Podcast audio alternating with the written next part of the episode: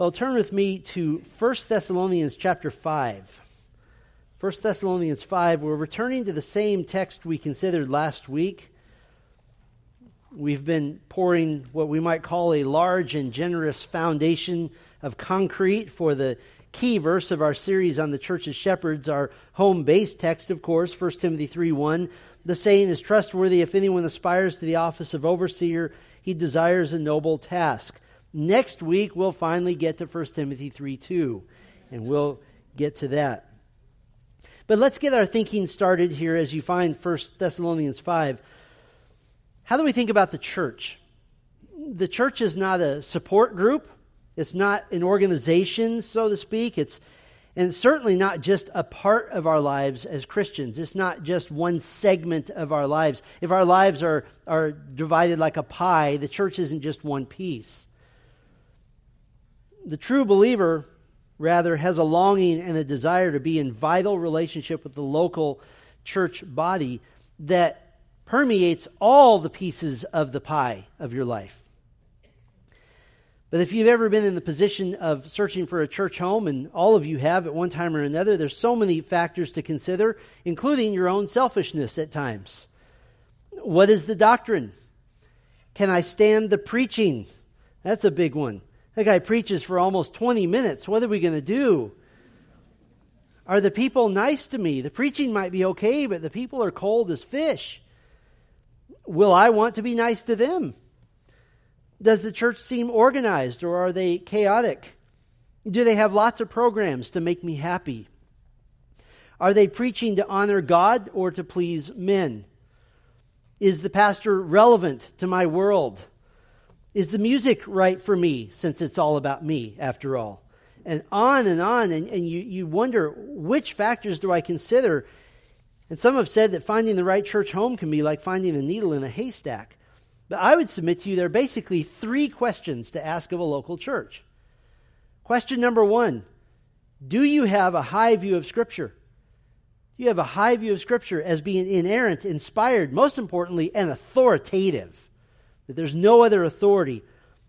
The Scripture is inerrant, it's inspired, it's authoritative for all life and practice. A second question you could ask, do you have a biblical view of salvation? You have a biblical view of salvation, that is salvation by grace alone, through faith alone, in Christ alone, is revealed in the Scriptures alone, to the glory of God alone. Meaning, man didn't choose God, God chose man. And the third question, do you shepherd the sheep with qualified shepherds who do what shepherds are supposed to do? Do you shepherd the sheep with qualified shepherds who do what shepherds are supposed to do? In fact, if we were to boil down how a church is supposed to function, a church that's pleasing to God, we could even boil this down further to one statement. What is the church? Qualified shepherds leading spiritually hungry sheep to proclaim and obey Christ. That's it. Qualified shepherds leading spiritually hungry sheep to proclaim and obey Christ. This has nothing to do with the size of the church. This has nothing to do with the resources of the church. This has nothing to do with the bank account of the church or the sophistication of the church. It is shepherds teaching the Bible to people who want to obey Christ. That is a church that pleases God. In recent years, a lot of good publications have been put out about what do you do with a struggling church, the church that's dwindled down to about 11 people and they're just struggling. The choice has always been to either do something snazzy to attract people or to just shut the doors of the church. That has always been kind of the two choices. Well, there's a better option. Make the 11 people a healthy church. Make them healthy and let God do what He wants to with that group. It's not really our decision to make. Better a church with 11 people with a couple of qualified elders who are shepherding the other 9 than to attract people just for the sake of the institution. Qualified shepherds leading spiritually hungry sheep to proclaim and obey Christ. Now, this is an interesting passage we're looking at, 1 Thessalonians 5, 12, and 13. It's the same one we looked at last week. We looked at it to understand the duties of the members to the shepherds. Well, we're going to use exactly the same text as our starting point to examine the duties of the shepherds to the members. What are the elders, what are the shepherds, the leaders, to do with you? What are our duties? Now, we've delineated some of the differences in eldership in the last couple of weeks. Some are subtle, some are more obvious between the roles of the volunteer or lay elders and the vocational shepherds. And the primary difference, of course, is that a few are called by God to fully devote their lives to the gospel ministry, most especially to dedicate themselves to the study of God's word, to prayer, to spiritual nurturing of the church, to be the feeders of the sheep. And we said that that particular role should be accompanied by extensive formal training and preparation. But today is a little bit more general in nature. What are the shepherds' duties to the members? What are all shepherds equally called to do, either personally or in the role to make sure that these things happen? Well, let's begin looking at this. 1 Thessalonians 5, 12 and 13. The Apostle Paul says, "We ask you, brothers, to respect those who labor among you and are over you in the Lord and admonish you, and to esteem them very highly in love because of their work. Be at peace among yourselves." So last time we looked at three duties of the members to the shepherds. We find three duties of the shepherds to the members. They start general and they get more specific. So let's start very generally. The first duty of the shepherds: exert effort consistently. Exert effort consistently. This duty is mentioned twice in these two verses. Verse 12, "Those who labor among you." It literally means to toil. We get our word copious from this. It's diligent exertion. And then in verse 13, "Esteem them because of their work." Literally deeds, things that they do. So what is this? Well, this is just a general statement that says that shepherding the local church is comprised of things you do. It is not comprised of decisions you make. The leadership of a local church is not a board of directors of a corporation that meets periodically to tell all the employees what to do. That's not what leadership or eldership is about. The leadership of the local church is leading the way in copious exertion in the task of ministry. There should be a sense of sweat, of oomph, of momentum, of being all in. The basic task is defined in 1 Peter 5:2 that the elders among you are to, quote, "shepherd the flock of God that is among you." Shepherd is a verb. In this case, it's a word that means to lead, to guide, but probably the most major implication of shepherding is to provide for. There's a provision, there's a giving of feeding. And we love this word because in one single word, you get the ideas of tending the sheep, of watching out for the sheep, of guarding the sheep, of providing for the sheep, all wrapped up in that one beautiful thought. And who are we to shepherd? The flock of God among you. Now, while we love and have been blessed over the years by the radio ministries and podcast ministries of pastors and Bible teachers, that is not a substitute for your pastor. That is not a substitute for the shepherding and accountability of being in vital relationship with a body of believers, to be among one another. You cannot say, as I used to hear when I was on staff at the Master Seminary, I would get calls from people saying, "John MacArthur is my pastor." And I would say, "Well, where do you live?" And they would say, "North Dakota." "Then John MacArthur is not your pastor unless you're driving on Friday night to make it to California for church." There's no place in the Church of Jesus Christ for shepherds who are aloof. There's no place in the Church of Jesus Christ for shepherds who are not around. There's no place in the Church of Jesus Christ for shepherds who are not meaningfully connected to the body. That doesn't mean, obviously, that every shepherd can be available to every person all the time. You guys, this church is growing so fast, I literally have a cheat sheet where I'm trying to figure out all of your kids' names right now. And looking at pictures, if your picture isn't in GraceNet, then you're out of luck, because I'm not going to know who you are, because that's how I'm doing this. So that's on God, but that doesn't mean that shepherds should just be so aloof that we don't know anybody. That's wrong. There is no place for aloofness. Every shepherd should be available to some of you much of the time. Does that make sense? You, as members of the church, should always have a shepherd available to you at one level or another. Never should it be where you said, I needed to talk to a shepherd in the church and I couldn't get a hold of anybody for a month. Never, never, never. If that ever happens, I want to know about it. And if it's me, I really want to know about it. And so the shepherds are to exert effort consistently. This is the flavor of kapiao and ergon, labor and work. Kapiao, to be copious. Ergon, we get the word ergonomic. It's designed for what? For work. There's sweat, there's labor, and there's consistent sweat and labor. A church that Sylvia and I attended as a young married couple, we really cut our teeth spiritually there. There are still elders and leaders there that were in leadership when we were there in our early 20s. They have been so faithful, so consistent, an amazing track record of consistent labor for the body of Christ. And while it's certainly no shame for an elder to choose to step down for good and legitimate reasons, the idea of aspiring to the office of overseer, 1 Timothy 3:1, this is not looking to serve what churches, some churches call a term of office. There's no definition for that. There's no paradigm for that in Scripture. You serve until you can't serve anymore. The desire should be to serve and to serve and to serve. There should be a sense that the time goes by so quickly and you blink and you've been serving for 10 years. You blink again, it's been 20. And how are they to do this?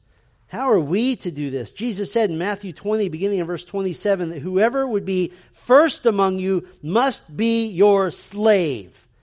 And he gives himself as the example, even as the Son of Man came not to be served, but to serve, and to give his life as a ransom for many. Can I put it this way? There is only one royal person in the church of Jesus Christ, and that is Jesus Christ. There's only one king. There's no royalty in the church. There's just servants. The CEO in the workplace is a servant in the church. The PhD in the marketplace is a servant in the church. The most powerful in the world is a servant in the church. We could make the case that Philemon's former slave Onesimus came back to the church at Colossae and may have eventually become a pastor over his own master. Why? Because in the church, all those distinctions are erased. There's no royalty in the church. There's just servants. So the first duty to shepherding the local church is exert effort consistently. Can I tell you this? You have a right to go to any of your elders and to ask this question, what do you do? What do you do? If the answer is, I go to meetings and make decisions on your behalf, that's not eldering.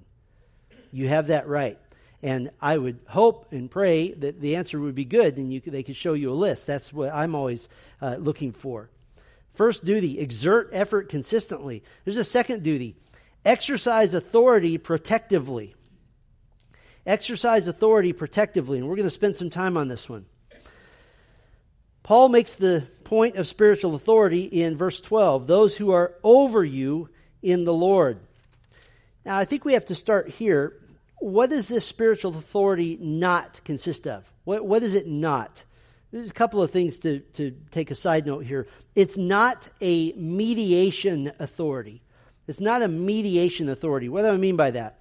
Elders are not your priestly representatives before God, except that we pray for you. But it's not that we stand between you and God. We don't do that. That's the sole privilege of our one mediator, Jesus Christ. I always have to smile at this because I think it's especially important for our new brothers and sisters coming out of Catholicism to understand this, that you don't have a priest anymore. You have a great high priest who is the Savior and whoever lives to make intercession for you. It's not that somehow the elders of the church have the Lord's attention more than you do, that getting in good with the pastor means getting in good with God. You know, I have some prayers I need answered, so I'm going to take the pastor out to lunch. You can take me out to lunch, but I don't know what's going to happen with your prayers. That's between you and the Lord. I have literally had somebody tell me, Pastor, bless my car. I'm only getting 10 miles to the gallon. Buy a new car. Or worse, Pastor, please pray for God to forgive me. No, you go to the Lord through the Lord Jesus Christ. So it's not a mediation authority. I'm happy to pray for your car, but I'd rather pray that you make enough money to buy a better one. Second, what a spiritual authority is not, it's not a domineering authority. It's not a domineering authority. Elders don't have the authority to make personal decisions for you. We don't have the authority to set up a false standard of righteousness that isn't directly addressed in Scripture. We exhort you to righteousness, we exhort you to wisdom, but ultimately we can't make personal judgment call decisions for you, nor should we.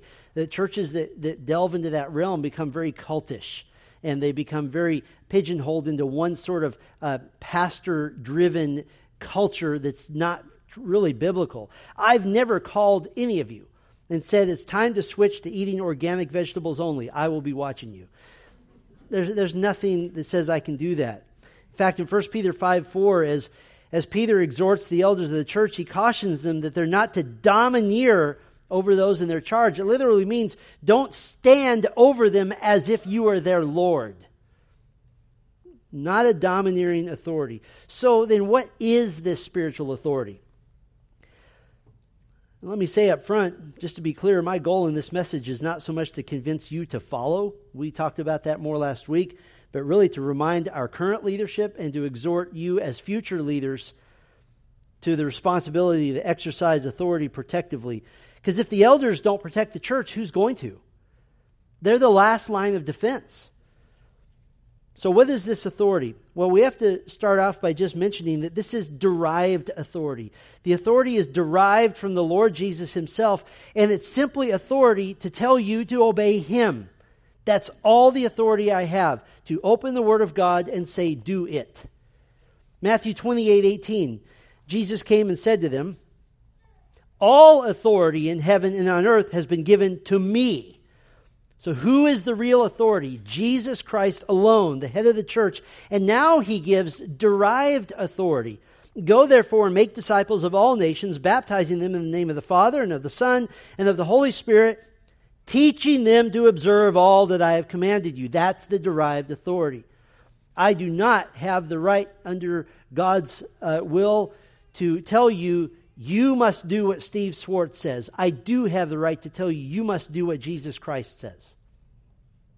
So the derived authority is that shepherds have authority given by Christ himself to exhort you to obey the Word of God. And a verse we're reading almost every week, Hebrews 13:17, bears this out, that you are to, quote, obey your leaders and submit to them, for they are keeping watch over your souls as those who will have to give an account.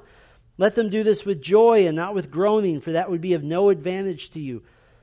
Let me put it to you this way. God never gives responsibility without authority. If your leaders are responsible, if I'm going to give an account before God for the souls entrusted to us here at Grace, then the leaders ought to have the authority to teach and insist on godliness in those for whom they're responsible. But let's break this down. I want to give you three spheres of authority that the elders are to exercise in the church. Three spheres of authority. The first sphere we'll just call general oversight. General oversight. 1 Peter 5:2, shepherd the flock of God that is among you, exercising oversight. It's just a word that means to inspect, to care for, to minister to. It isn't authority that domineers the sheep. It's not authority that diminishes the sheep. It's just an oversight that provides spiritual direction and the guardrails, so to speak, of your life in Christ. Very similarly, 1 Timothy 5:17 speaks of the elders who rule well. Who rule well. Some have tried to soften that, but it's actually the same Greek word used here in 1 Thessalonians 5:12, those who are over you. It's the same thing. There's an authority.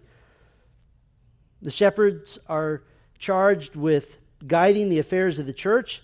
This may include individual shepherding of your lives toward Christ's likeness and obedience to the church, to the Scriptures, rather. This also involves decisions regarding broad church-wide directions. At times, the elders will bring to your consideration thoughts that we're having for big, broad things that we're thinking about to keep you informed and even to gauge your response at times. We've always said that the church actually votes in two ways. You vote with your checkbook and you vote with your feet, right? If you don't give to something, and if you're not here, then we would take that as a no. But we never take a vote and cause division in the church. What do you call a church that voted for something 80% to 20%? That's a split body. All of you as members who have agreed to our membership covenant have already voted. What did you vote? That the elders will make these decisions ultimately. That keeps us unified. So there's a general oversight. There's a second sphere of authority. We'll call this doctrinal guardianship. Doctrinal guardianship. And I want to have you turn just a few pages to your right over to Titus chapter 1. Titus chapter 1, Paul wrote to Titus as his emissary, representing Paul at the churches on the island of Crete. And in chapter 1, he gives a very similar list to the qualifications of an elder that Paul gives in 1 Timothy 3. But the climactic final qualification, the peak qualification, Titus 1 verse 9. This is the peak qualification of an elder.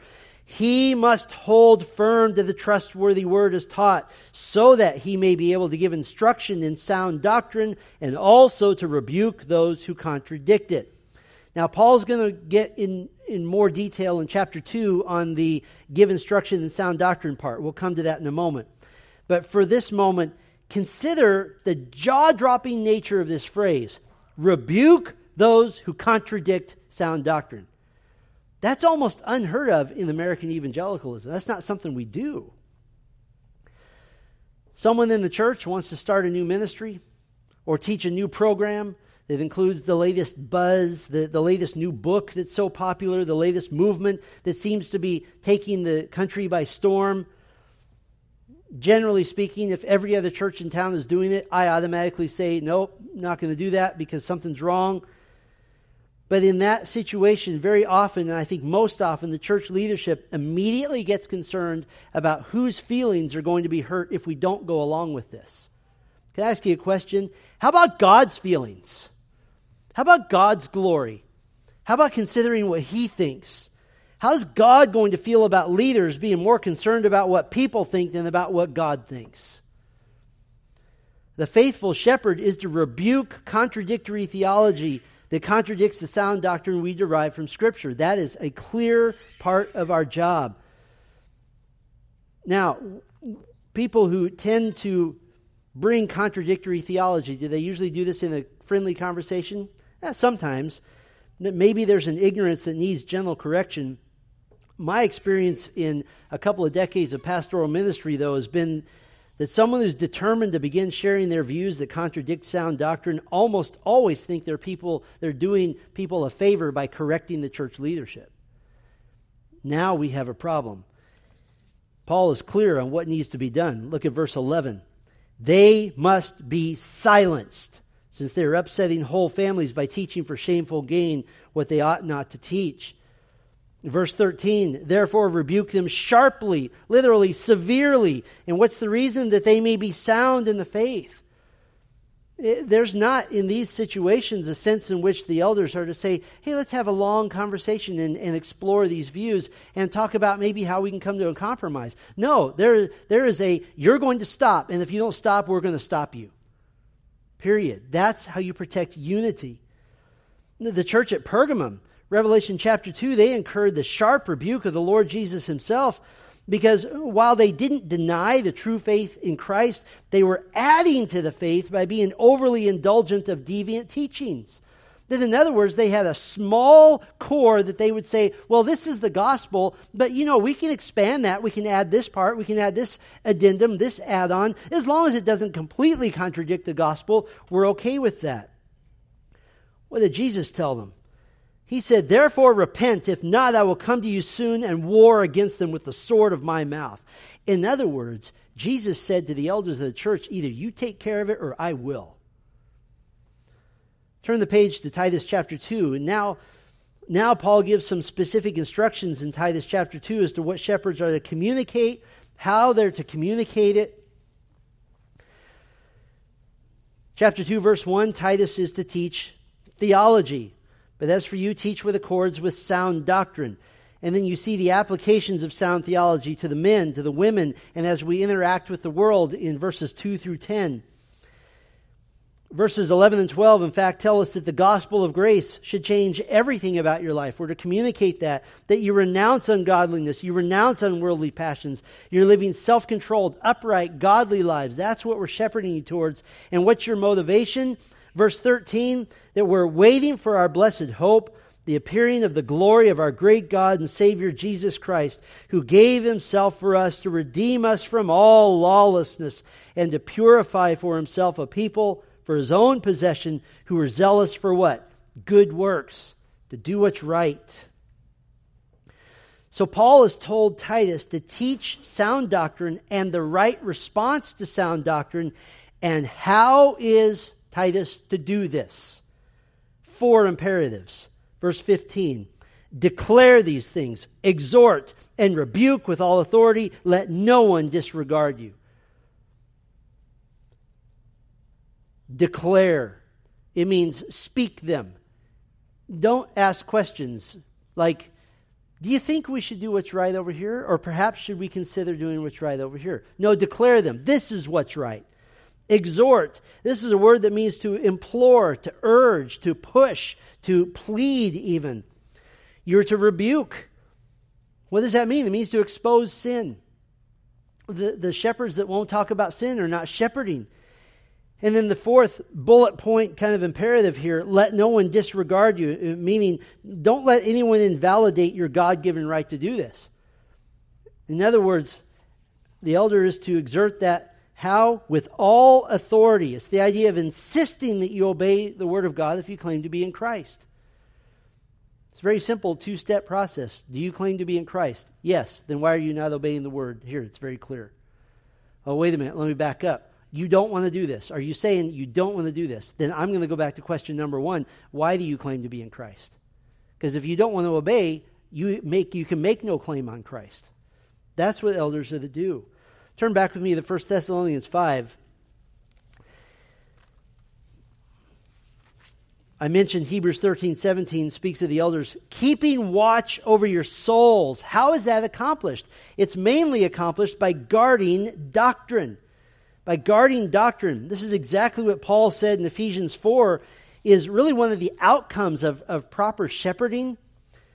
Ephesians 4, beginning in verse 11, you're familiar with this. I'll just read it quickly. He gave the apostles, the prophets, the evangelists, the shepherds, and teachers to equip the saints for the work of ministry, for building up the body of Christ until we all attain to the unity of the faith, that's sound doctrine, and of the knowledge of the Son of God, to mature manhood, to the measure of the stature of the fullness of Christ, listen to this, so that we may no longer be children, tossed to and fro by the waves, and carried about by every wind of what? Doctrine, by human cunning, by craftiness in deceitful schemes. Can I put it this way? We don't place people's feelings above the truth. That is the beginning of the end for the church. Truth is everything. And anyone who wants to diminish the truth, anyone who wants to play with the truth because something has sentimental value to you in the church, then they're subject to the authority of the elders. We do the best we can. I mean, even in our bookstore, our small groups, our men's and women's ministry studies, we endeavor to the best of our ability to vet and to test every material, every book, every outline, everything that we use, so that we're consistent with our own doctrinal statement and we're not going to cause confusion. One of the worst things that can happen in the church is to find out that there's a small group using a book that's a horrible resource, and now you have to go and say, I'm sorry, you have to stop using that, because what happens? People's feelings get hurt, and now the elders have to decide, do feelings or truth win? Truth must win. This authority is not for the benefit of the shepherds at all. It's for your benefit. It's for your benefit. The last part of Hebrews 13:17 says that for those who decide to be rebellious and difficult and disobedient, it says, for that would be of no advantage to you. What is the that? In the context of that verse, shepherds who are groaning over you instead of being joyful because of you. But here's the joy of a shepherd. I'll bet you can finish this verse. 3 John 4, I have no greater joy than to hear that my children are walking in what? The truth. That's the greatest joy, walking in the truth. And could I just say this? Woe to the shepherd who will not guard his people. Woe to the shepherd who will not guard his people, and double woe and warning to the one who welcomes and invites heretical teaching to partner with and come alongside his people, especially when he knows better. God will call him to account for wanting to please people and wanting to build a dynasty of more people instead of protecting the ones he already has. Our goal at Grace Bible Church is not to grow the church in breadth. That's God's business. Our goal is to grow you in depth and to protect the sheep who are here.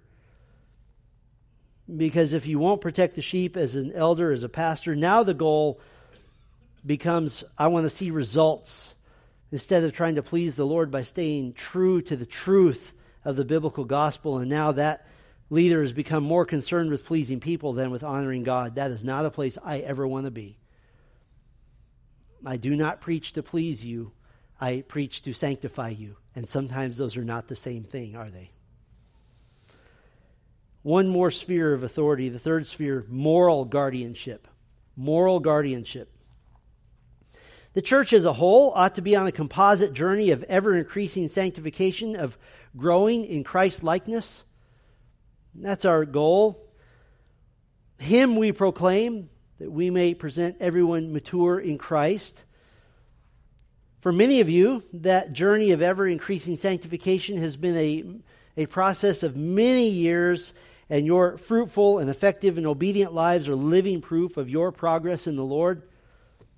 For others of you, though, this is a more recent development as you've come to understand that faith in Christ and involvement in the local church is not just about being a consumer of a product, but about joining with the body of believers who are all striving to be like Christ. And that's newer for you, and you're looking at your life going, I got a lot of things to clean up. We understand that.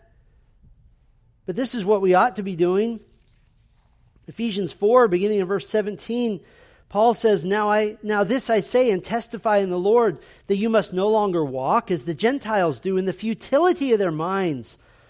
They are darkened in their understanding, alienated from the life of God because of the ignorance that is in them due to the hardness of heart. They have become callous and have given themselves up to sensuality, greedy to practice every kind of impurity. But that is not the way you learned Christ. Assuming that you have heard about him and were taught in him, as the truth is in Jesus, here it is, to put off your old self, which belongs to your former manner of life and is corrupt through deceitful desires, and to be renewed in the spirit of your minds, and to put on the new self, created after the likeness of God, in true righteousness and holiness. That's our goal as a church, to become compositely more and more and more like Christ. The moral guardianship of the church is certainly not looking for perfectionism. We're not demanding perfectionism. We understand the concept of progressive sanctification. The process of growing in the Lord is never complete, and even many struggles with sin we may take all the way to our grave, and we'll be relieved to see Christ as he is, and we will become like him. We're to walk alongside you, though. We're to walk together. We're to encourage you. You're to encourage one another. So where does the moral guardianship of the church step in? Where the guardianship comes in concerns unrepentant, recalcitrant sin patterns that can and will taint the whole body. There comes a point where the elder's main concern for a member is not for that member, but for what that member is going to do to the rest of the church. In his book, 9 Marks of a Healthy Church, Dr. Mark Dever lists church discipline as mark number 7 of a healthy church, and he gives 5 reasons that a church should practice church discipline. First of all, for the good of the person disciplined. For the good of the person disciplined is to drive them to repentance. This is not a vengeful, vindictive act. It's discipline for their hopeful good. And you might say, I never want to be in the crosshairs of another believer in church discipline. I got news for you. We've all been in the crosshairs of one another. If you're married, you've done Matthew chapter 18, step 1, 1,000 times. Honey, I think I'm seeing a sin pattern in your life you might want to consider. That's church discipline. It's good. We need that. We need to help one another. There's a second reason that a healthy church should practice church discipline for the good of other Christians so that they see the danger of sin. The good of other Christians is they see the danger of sin. When there's serious, unrepentant sin that's observable, others need to see the serious nature of rebellion. It's a gracious warning of what real judgment will look like. We have had to take people, since I've been at Grace, to the fourth step of church discipline just a few times in the number of years I've been here. And every single time, that has been one of the most cleansing, eye-opening, humbling times for our whole church, because I've seen all of you with wide eyes going, oh, sin is a big deal. Which brings us to our third reason for the health of the church as a whole. For the health of the church as a whole. Sometimes it's like medicine. It needs to be taken occasionally to get the body back to health so that it can function properly. There's a fourth reason. That is for the corporate witness of the church. I tell you what, the seeker-sensitive movement that began in the 80s, early 80s, through the 90s, and now has become like normal church in American evangelicalism. Basically, the whole point of that movement was to say we should make the church as much like the world as possible. What does that do to your witness? It eradicates it. It makes you worthless as a witness for the gospel. Instead, the church should be seen as radically different. Somebody comes in here and says, these people are way different than all of my neighbors. They're completely different. But when the churches are seen as no different than the world, then the witness of a life-changing gospel is now destroyed. Now the best you can say is, Jesus wants to be your friend, just like he's my friend. That's not the gospel. The gospel is Jesus needs to take your wretched, sinful life and turn it on its ear and forgive you and sanctify you and make you like himself. But if a church is filled with people that don't reflect that, then where's our witness? The most important reason that Dever gives is we practice church discipline for the glory of God as we reflect his holiness. We practice church discipline for the glory of God as we reflect his holiness. The church in Thyatira, which tolerated immorality, Jesus issued a strong rebuke, including that he would be striking dead those who would not repent. In other words, elders, if you don't do it, I will. The Reformed Belgic Confession of 1561 says this, quote, "The marks by which the true church is known are these." There's three of them. "If the pure doctrine of the gospel is preached therein, if she maintains the pure administration of the sacraments as instituted by Christ," which means you have elders that are doing what they're supposed to do, they're taking the Lord's table, we're baptizing new believers, "and if church discipline is exercised in punishing of sin, in short, if all things are managed according to the pure word of God." That's how you know the true church.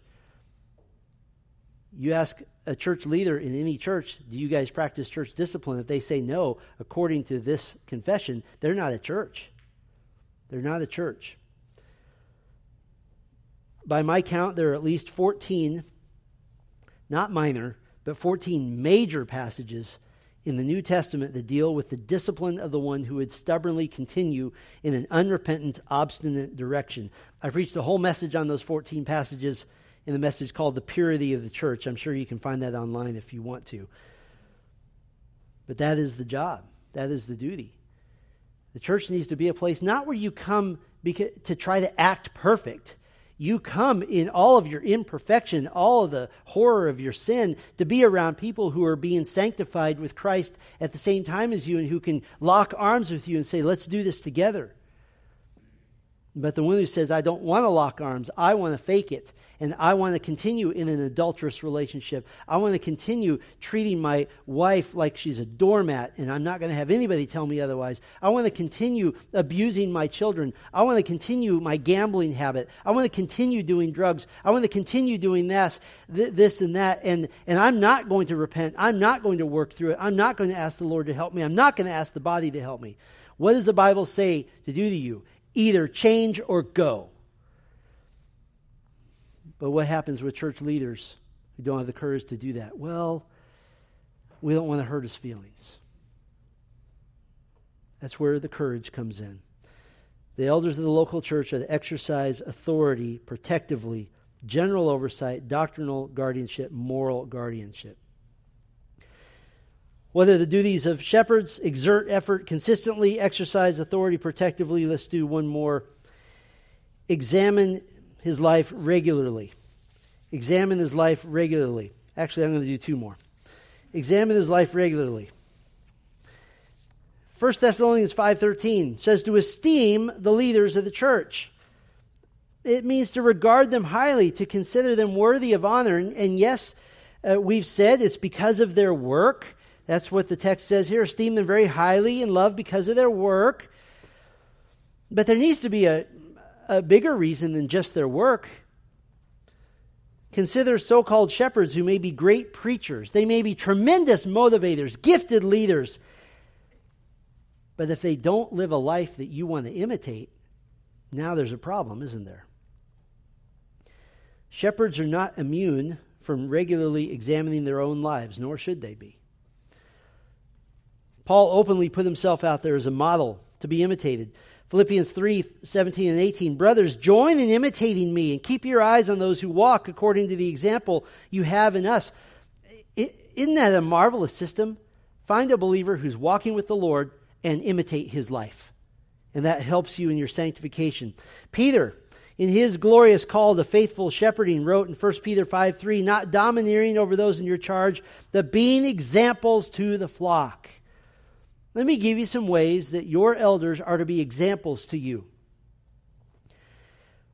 They should be an example in their love for the church. In their love for the church, not just a love for being in charge in the church, but a genuine love for the body, a love that's contagious, a love that's catching. There's no place in the church for a shepherd without a genuine love for the individuals in the church, a love that's demonstrated, that's shown.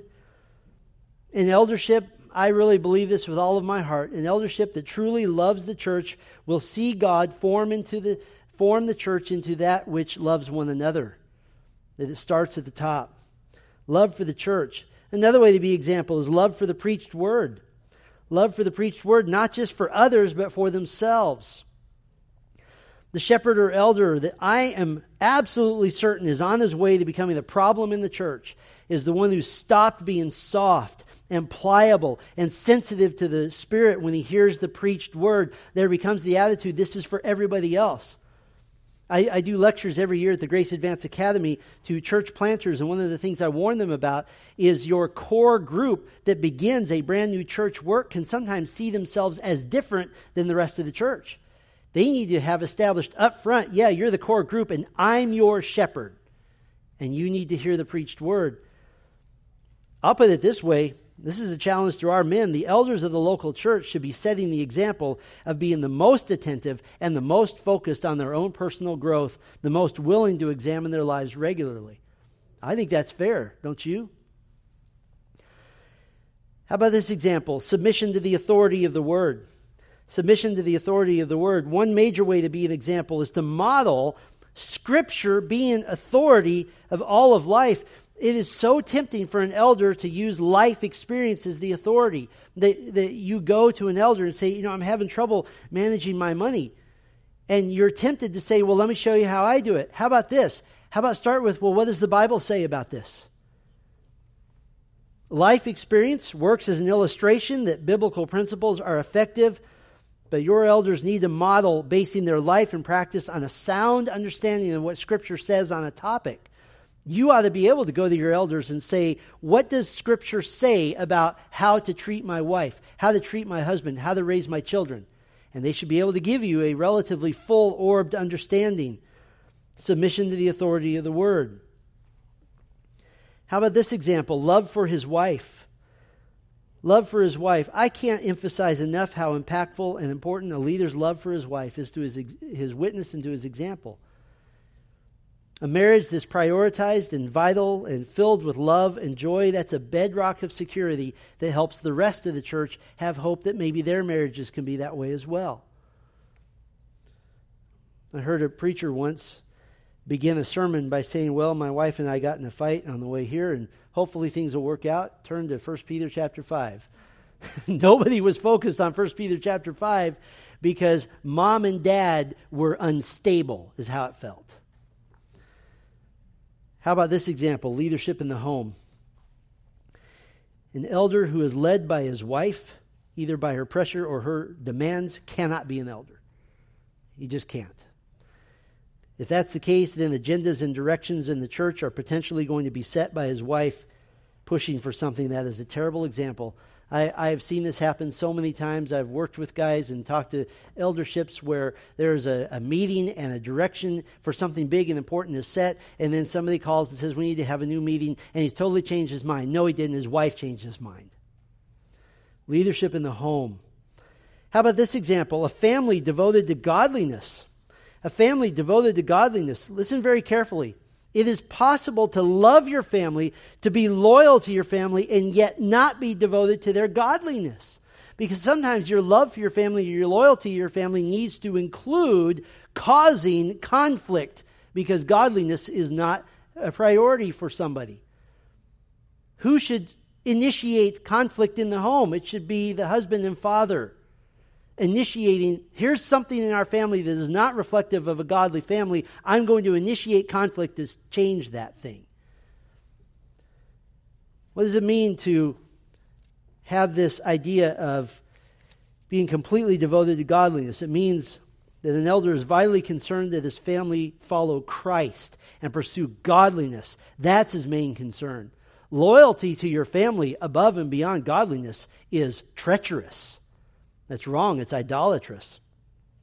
And yes, for the leader with children yet to come to faith, with the little ones, that leader can model his open desire for his kids' salvation. He can proclaim the gospel to his home. He can, like every other parent, put his children in gospel-proclaiming situations in the church. I'll give you one more way to be an example, but really you could think of many more, I'm sure. Excellence in the workplace. Excellence in the workplace. For both volunteer and vocational elders, a hearty and robust work ethic is a tremendous example, especially to the men in the church. An elder who's mediocre at his job, why would you expect him to be great as an elder? I want elders who do their jobs with excellence, because they'll do that in the church as well. A paid pastor who seems to not really be showing much fruit, not striving for excellence, not putting in some sweat and some time to do things more and do things better. Why would we expect him to be a great example? These are just some of the areas where an example can be set, but you should be able to ask your elders, how do you do such and such in life? And receive an answer that's thoughtful, scriptural, detailed, something that you could say, I want to do that. I want to do that. Now, of course, your leaders can't be held to a standard of perfection, but one example they can set is how to deal with their own weaknesses, right? How to deal with their own frailties. I can't emphasize how important this idea of example is. This is why we're putting great stress on this today. How important is it? When we look at the qualifications of an elder, finally, beginning next week, listen carefully. What you're going to see is that every single qualification, with the possible exception of the able to teach skill qualification, but every other qualification is a character quality to be imitated and emulated, every one of them. In other words, basically the entirety of the qualifications to be an elder in the Church of Jesus Christ consists of the question, what kind of example are you? That's the qualification. Well, the duties of shepherds exert effort consistently, exercise authority protectively, examine his life regularly. One more, exhort the church scripturally. And I really mean it one more this time. Exhort the church scripturally. We've already touched on this morning and directly in some other messages, but the exhortation in the church, it can't be overemphasized, because once you've lost that, you've lost the will to be a true leader in the church. Leadership and exhortation go together. The heart of shepherding is instruction. 1 Thessalonians 5, verse 12. We ask you, brothers, to respect those who labor among you and are over you in the Lord and admonish you. It's a word that means to instruct you, to warn you, to advise you. It's the same word used in Colossians 1:28, our theme verse. Him we proclaim, warning everyone. What is instruction? Well, it basically has two elements. Teach what is right from Scripture and warn against what is wrong from Scripture. Those are the two elements. Teach what's right, warn against what's wrong. And of course, the heart of shepherding is found in Paul's command to Timothy in 2 Timothy 4, preach the word, be ready in season and out of season, reprove, rebuke, and exhort with complete patience and teaching. For the time is coming when people will not endure sound teaching, but having itching ears, they will accumulate for themselves teachers to suit their own passions. There's to be a fixation, a preoccupation, a passion to instruct from God's word. Paul said in 1 Corinthians 2 that his passion was to preach Christ and him crucified, to proclaim that Jesus came to live a perfect life and die the death of a criminal that you and I deserved. And why is this? Well, it's because Paul grieved over the lost. He wanted them deeply to come to saving faith in Christ, to turn away from their sin and turn instead to Christ. And then he was passionate about instructing these new believers in living a life of faith. He was passionate about it. And that's why men who occupy pulpits as motivational speakers and feel-good artists are not shepherds, because they're not instructing. They're not giving you information from the Word. The heart of shepherding is instruction from the Scripture. I find it interesting that in our culture today, there's a natural cultural expectation that your pastor is also a professional counselor as well. But you know what the Puritans thought of as counseling? You know what the counseling office was? Right here. They said, you counsel from the pulpit. You counsel with the Word of God. That as the Word of God is taught and applied, the Puritan pastor would say, you have two choices. You may be a hearer of the Word only, and now preaching is a spectator sport that does you no good. Or your other choice, you may be a hearer and doer of the Word, treating instruction as a weekly life-changing event to be a central part of your life. You know what would happen in the families of Puritan churches? All the fathers would take their families home, and over lunch they would say, let us now apply and think about how to make this sermon live in our lives this week. Every family. Not a bad idea, dads and husbands. Part of the role of the shepherds at Grace Bible Church is to push you toward organizing your life around the instruction, organizing your life around the exhortation, organizing your life around the preaching of the Word of God, to take every opportunity to hear the healing salve and the teaching instructor of the Scriptures. And the elders here are deeply committed to this, and I'm thankful for that. And when I first came to Grace Bible Church, just about the first thing I asked for was to form this weird, odd thing that almost no churches do anymore, and that is a Sunday evening service. People have said, isn't that like 1930s? Like, no, that's 2,000 years of church history. Why is this? Well, it's very simple. You go to a church where you get one 20-minute sermon, 15 minutes of which consists of stories and a few Bible verses. That does your soul no good. But if you double your intake of the Word of God, it has a profound and immeasurable impact on your soul, on your walk with Christ. By the way, it has the added benefit of keeping you from turning Sunday into another 3/4 of a Saturday. It's not. It's the Lord's day, not the Lord's part of a day. How did the old-time reformers help their people? Well, since the days of the apostles, there's been a very strong tradition in the church of shepherding by writing letters. For you younger people, that consists of a pen and a piece of paper, and you write on it. The French reformer John Calvin is very famous for helping define on paper Reformed theology. He's famous for his massive work, Institutes of the Christian Religion, commentaries on nearly every book of the Bible. But what's lesser known about him is that he wrote about 1,300 letters to his church members. And we're talking about the kind where you have to dip your quill into the ink and so forth. And these were not little notes. Hope you're doing well. Congrats on the new baby. These were long epistles to answer deep theological questions. He was staunch and robust on sound doctrine, but his letters were warm and loving.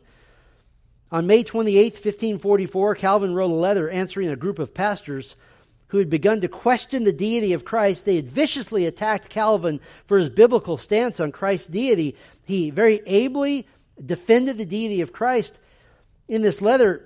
But here's his closing comment. He says, "Adieu, my very dear brethren in the Lord.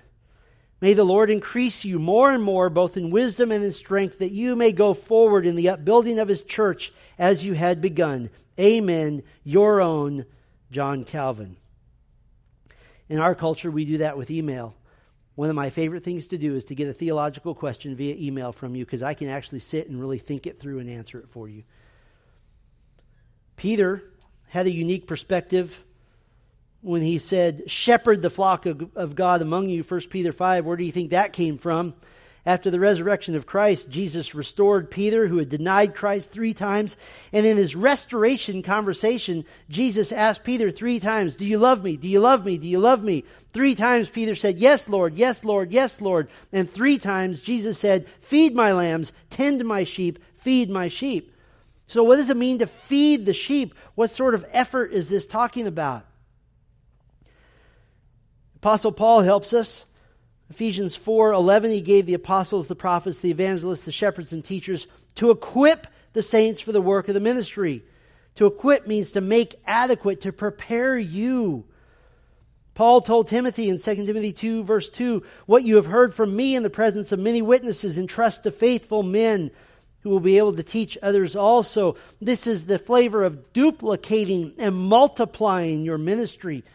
This takes effort. It takes determination.